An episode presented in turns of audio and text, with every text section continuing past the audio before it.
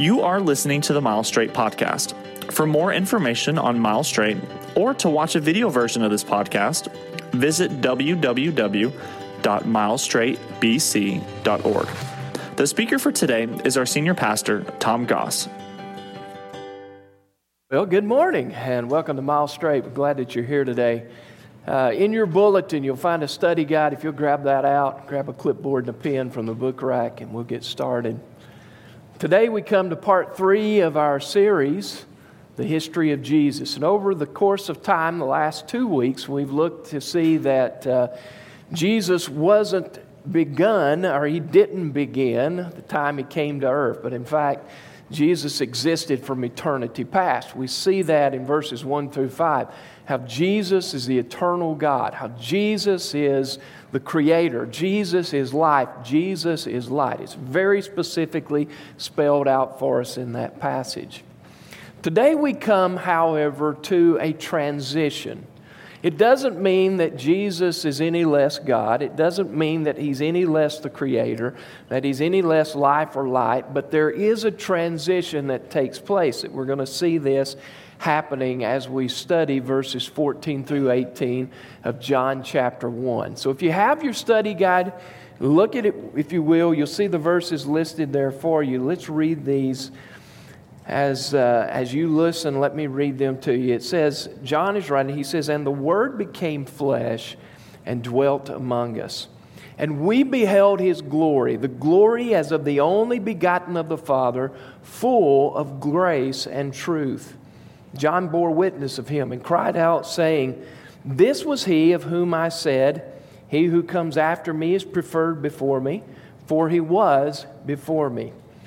And of his fullness we have all received grace for grace. For the law was given through Moses, and grace through uh, and truth came through Jesus Christ.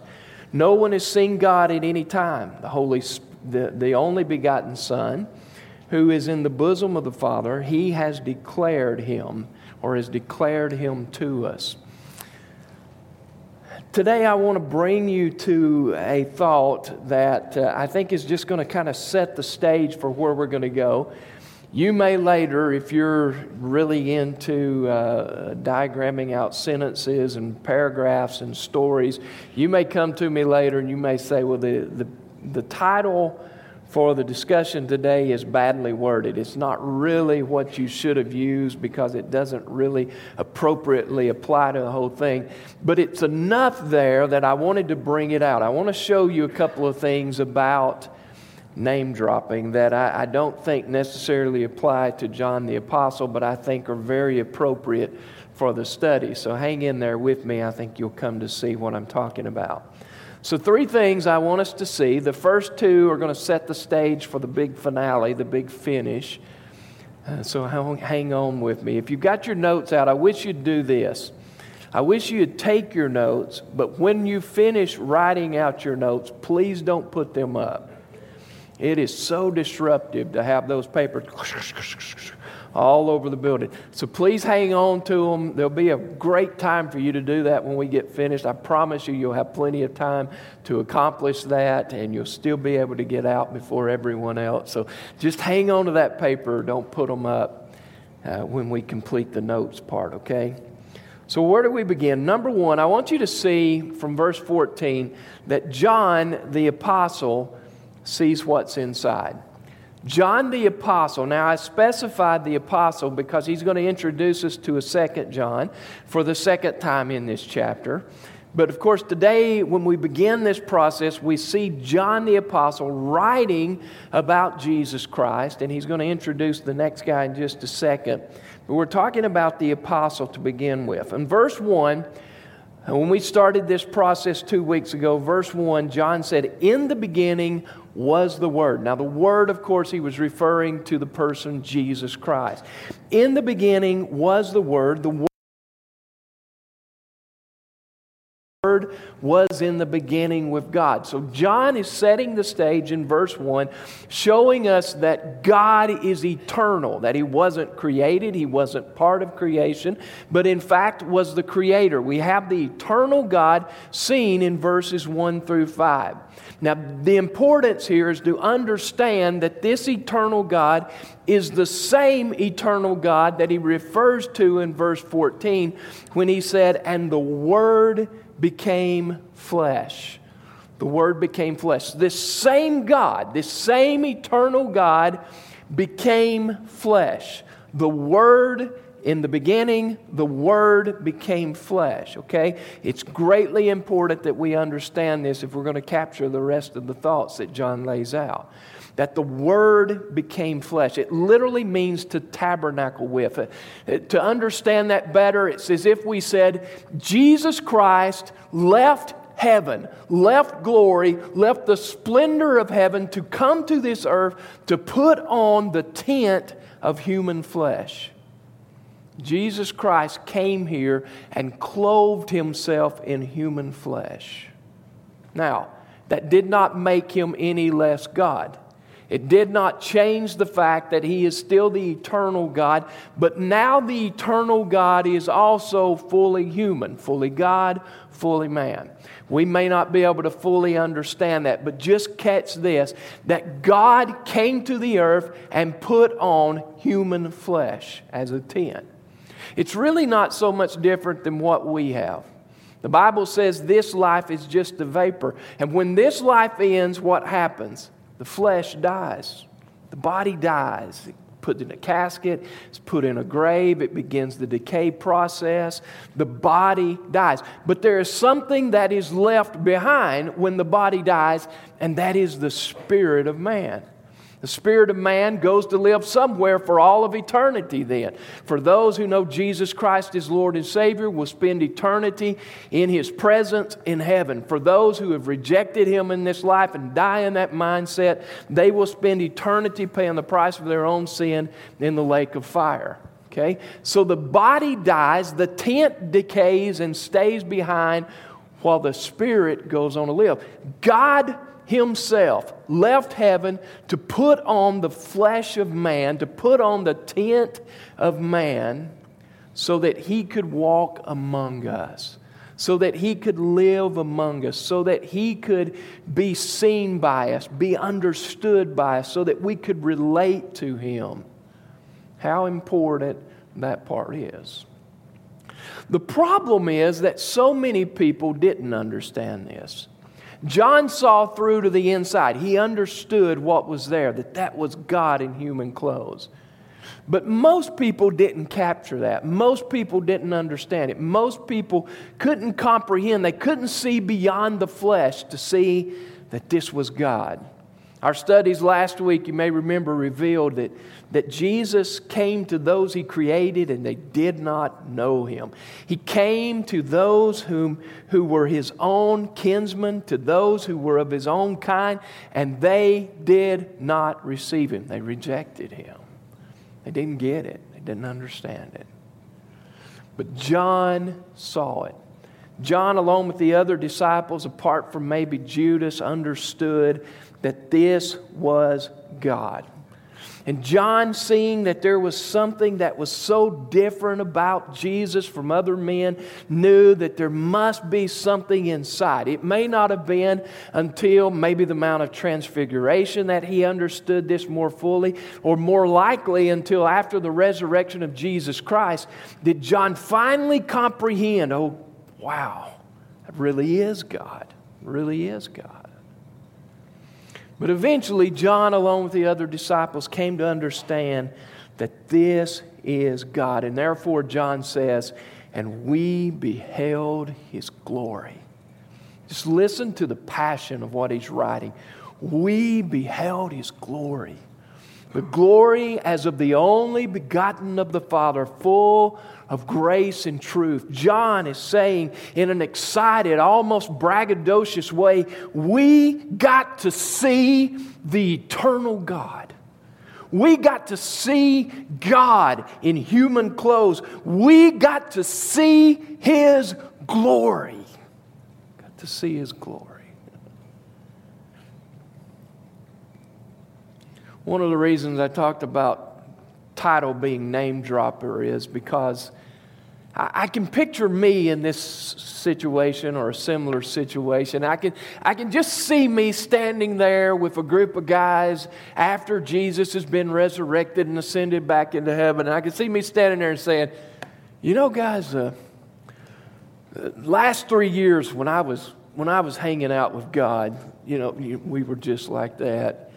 I was the one he said he loved. You know, we were really tied. I, I, when I was hanging, I really got to know him and I got to see, man, he was an incredible being. I mean, this is God. You know, we got to see him, we got to stay with him, we got to eat with him. And, you know, after his resurrection, he came to us, he called us to himself. And he, he said, I want you to know that I'm alive and don't doubt anymore. He told Thomas, He said, Come over and touch my hands and the, the scar in my side so that you know that I really am who I say. And we really got close to God.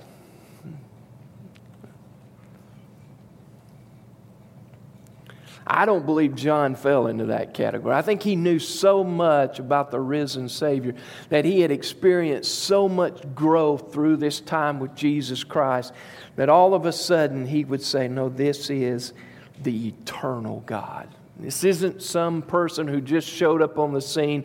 This is the one who has existed for all of eternity. The children of Israel got to see his presence, know that he was there, but it was shrouded in a cloud. And yet they were so afraid, they were petrified by what they experienced. His presence would hover over the tabernacle, but now, no more cloud. Uh, he came and talked with us. We learned from him. We walked with him. We ate with him. We saw him do miracle upon miracle. We, we witnessed the risen Savior. It prompted John to distinguish Jesus from all others. He said, He's the only begotten Son of the Father. He is the one and only, the original. He is God Himself.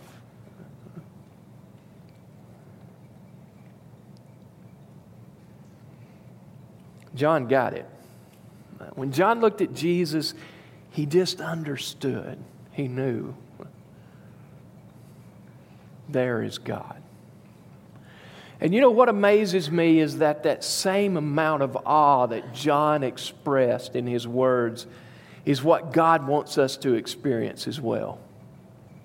The same thing. God wants us to know Him so well. He wants us to understand Him so well. And you say, well, how do I do that? I can't see Him. He doesn't live here now, not visibly. How do we know Him? Right here. A word. We get involved in the scriptures. We make it a priority in our lives to where we know Him more and more and more and more, and the truth of God becomes real to us.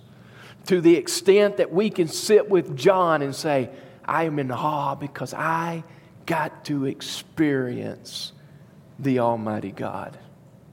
Got to have that experience with Him. John saw what was on the inside, John the Apostle. But I want you to see, number two, that John the Baptist saw it also. John the Baptist saw it also. He sees, he sees the same thing that John the Apostle sees. He sees that this is God. In fact, John the Baptist sees it uh, way in advance of John the Apostle, I believe. In fact, John the Baptist was prophesying that Jesus was coming, that this was the Messiah, that this was the one who would bring forth salvation for mankind, who would present a plan, who would shine the light on God's plan to bring about salvation to mankind. John the Baptist was seeing that. Verse 15 says, John bore witness of him and cried out, saying, This was he of whom I said, He who comes after me is preferred before me, for he was before me. I, I believe John the Baptist was equally excited with John the Apostle when Jesus arrived on the scene. I mean, I believe that there was such a, an enthusiasm in his voice. Guys, this is the one that I've been telling you about. I believe there was a sense of fulfillment in John the Baptist's life when Jesus Christ showed up and he got to physically identify him to the crowd. This is the one that I came, I was sent to prepare a way for him. He's the one that I've been telling you about. And look, here he is. Here he is. Name dropping, man. I could really fit into this. I could, I could really say, did you notice that God came to see me? I mean, He came right where I was so that I could baptize Him. I mean, it's crazy, isn't it? God came to see me. Not John the Baptist. John unleashes a, a brain teaser, if you will, uh, some sort of a, a weird thing that he says. And had we not had an understanding of previous verses in this chapter, it could really be confusing. Because here he says, He who comes after me is preferred before me, for he was before me. He who comes after me in time was before me in time. And if we're talking about anybody else, that's a ludicrous statement. It's a crazy thought. He who was born after me somehow existed before me. That just doesn't happen unless he was a preemie or something. You know, it just doesn't happen that way. But of course, we know from verses 1 through 5 that Jesus was eternal. John was saying he was born after me, but he's existed for all of eternity. He is preferred above me because he is God. He's God. And John told his disciples when they came to him saying, John, you got to, you got to do something. Jesus is still in all the crowds. I mean, they were coming out to us to see us, to be baptized here by you, to listen to you teach. And now all of a sudden, they're going somewhere else. They're going to follow Jesus. You got to do something. And John said, Wait a minute, guys. I've got to become less and less in my own estimation so that Jesus can become more and more. You see, John saw what was on the inside. John recognized that Jesus was God in a human tent. Well, this brings us to this final thought. And for me, this is kind of the gathering point. This is kind of John saying, okay, here's why I've told you all this stuff.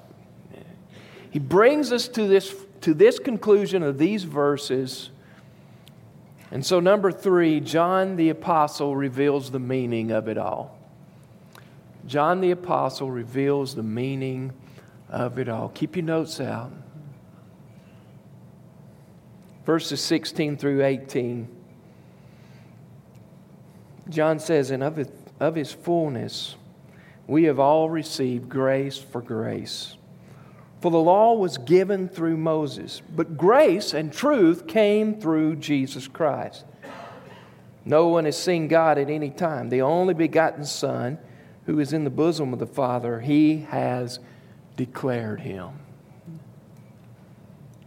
I want to start with the last verse because I think it's important to the previous two verses. John the Baptist, as you remember, was sent by God to proclaim that Jesus Christ was coming, to prepare the way.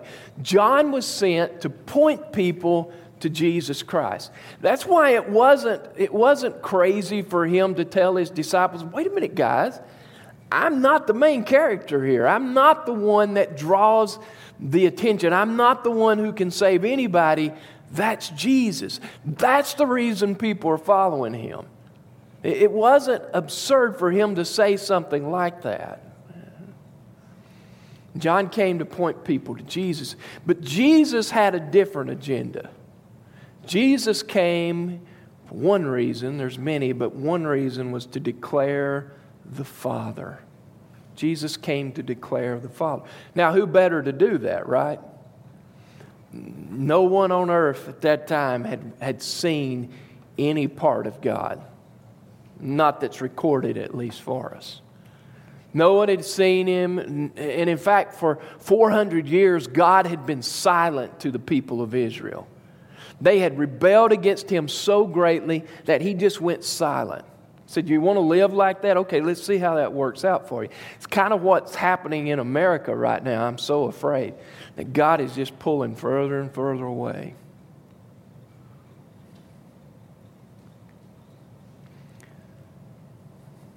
So no one had seen God. But Jesus, it says, was in his bosom, indicating the, the intimacy of their relationship, the closeness of their relationship. Jesus, who knew him best because he himself was God, he himself is God. Jesus, who knew him best, was so closely related that it was best for him to identify and to relate to us information about the Father. After all, it is the Word. The Word that now we study to know about God was the Word that Jesus was coming. It was the release of everything God wanted to tell mankind, seen in the person of Jesus Christ, which is now conveyed in the Word of God. And so Jesus was coming to point people to the Father. Who better to do that than one who knew Him best? Jesus was coming. In the process of this, Jesus came to, to present the Father to the people through several means. One way was through obedience to the plan of God. God had laid out a plan, He had established a plan before the foundations of the wor- world were formed. God already had a plan in place by which He would bring salvation to mankind. Salvation to mankind. Why did they need salvation? Because God had laid out a law and He said, Here's my law. Don't lie, don't steal, don't bear false witness, don't commit adultery, don't to covet what your neighbor has. Love God with all your heart, soul, mind, and spirit. Love your neighbors yourself. These things that God had laid out, He said, This is what you must live perfectly. Must live perfectly. The problem was that no one could do that. Some would break the law in small ways, some would break the law in, in every way. But regardless, whether small or large, it was broken. The law was broken. The perfection that was required by God the Father had not been achieved by mankind. Man could not accomplish that.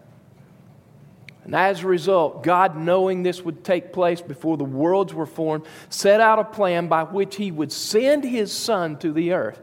He would send His Son, Jesus Christ. Jesus would come, and Jesus, obeying the plan of God, would fulfill the law of God. How did He fulfill the law of God? He lived perfectly by that law, never broke it. And Jesus fulfilled the law of God. Jesus, in fulfilling the law of God, prepared himself and equipped himself so that he then could become the sacrifice of mankind by which he would pay the price for which we had done wrong. Jesus, part of God's plan. He would be obedient to that plan, and that obedience would take him to the cross, where there he would sacrifice himself on the cross to pay the price of my sin, to pay the price of my disobedience, to pay the price of my breaking the law of God. Jesus would reveal the Father Jesus fulfilled the requirements of the law. The demands of the Old Testament were fulfilled in Jesus Christ. And because he fulfilled the law, because he willingly sacrificed himself on the cross, he was able to extend to us grace. Grace. Grace, receiving what we don't deserve Grace upon grace, it tells us in this passage. That because Jesus was obedient to the Father, because he revealed the Father, because he was the light that shines the path to the Father, Jesus, through his sacrifice, through his obedience, made a way for us to be forgiven, made a way for us to inherit eternal life, that which we do not deserve.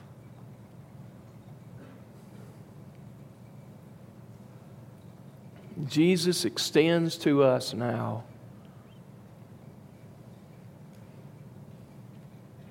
a sacrifice that was accepted by God as payment in full, a sacrifice that revealed God's final plan for mankind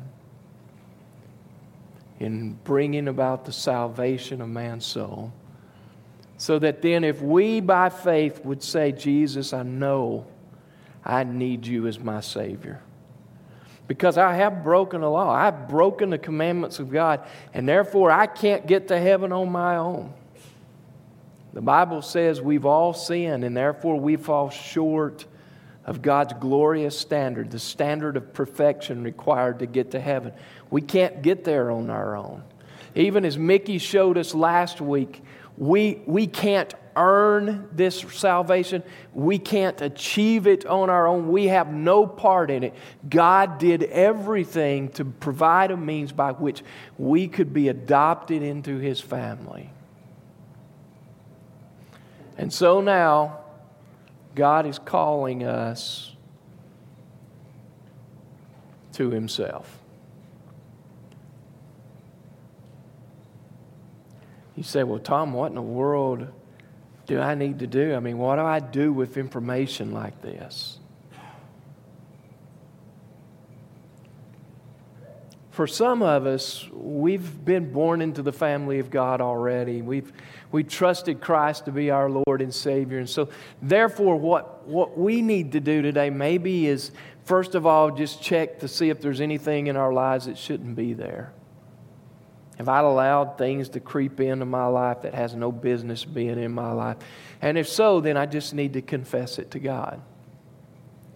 Maybe from there, then I need to look and see okay, am I doing what I need to be doing?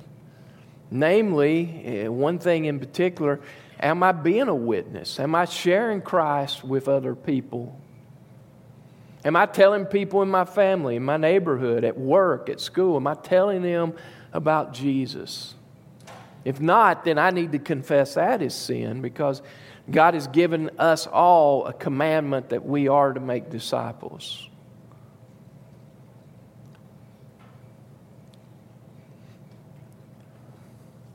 And then I move forward to do what God's called me to do. This Thursday evening, 6:30, we're going to have a class right next door in the fellowship hall for anyone who wants to come and learn how to share their faith with courage. It's just going to be a means of learning how to be, uh, do evangelism in an enjoyable way. It's not, it's not the hard nosed preaching and screaming and spitting. It's just it's learning to do it in a way that is actually enjoyable. If you'd like to be part of that, we'd love to have you here this Thursday. One hour class. There'll be four of those that are tied together over the weeks. Love for you to come and be part of it this Thursday. For others, maybe, maybe your situation's different. You don't know Christ is your Savior. And so, what you would do with this information is just come to the place where you recognize your need of a Savior. And right now, I believe there are some in the audience who, who kind of feeling a tug of war going on inside. You kind of feel a wrestling match happening, and you don't really know what's happening, why it's happening. Can I tell you that that's God drawing you to Himself? Um, our old nature is not willing to let go of that just yet. God wants to have us. He wants to wants us to be part of Him. And so this morning, the way you would respond to this would just be when I ask you to stand in a few minutes and the worship team sings would be for you just to step out to the aisle that's closest to you and just come and meet me here at the front. I'm not going to embarrass you. I'm not going to point you out. I'm not going to call your name. But I'll have someone trained in God's Word show you how you can know Christ as your Savior today if you want to. Decision is ultimately yours, but we'll share that information with you. If you'd like to know more about being a child of God, can I invite you and encourage you to come and see me here in just a couple of minutes? Would you do that? Really, what I'm asking is for you just to honor God, just to do what God wants you to do.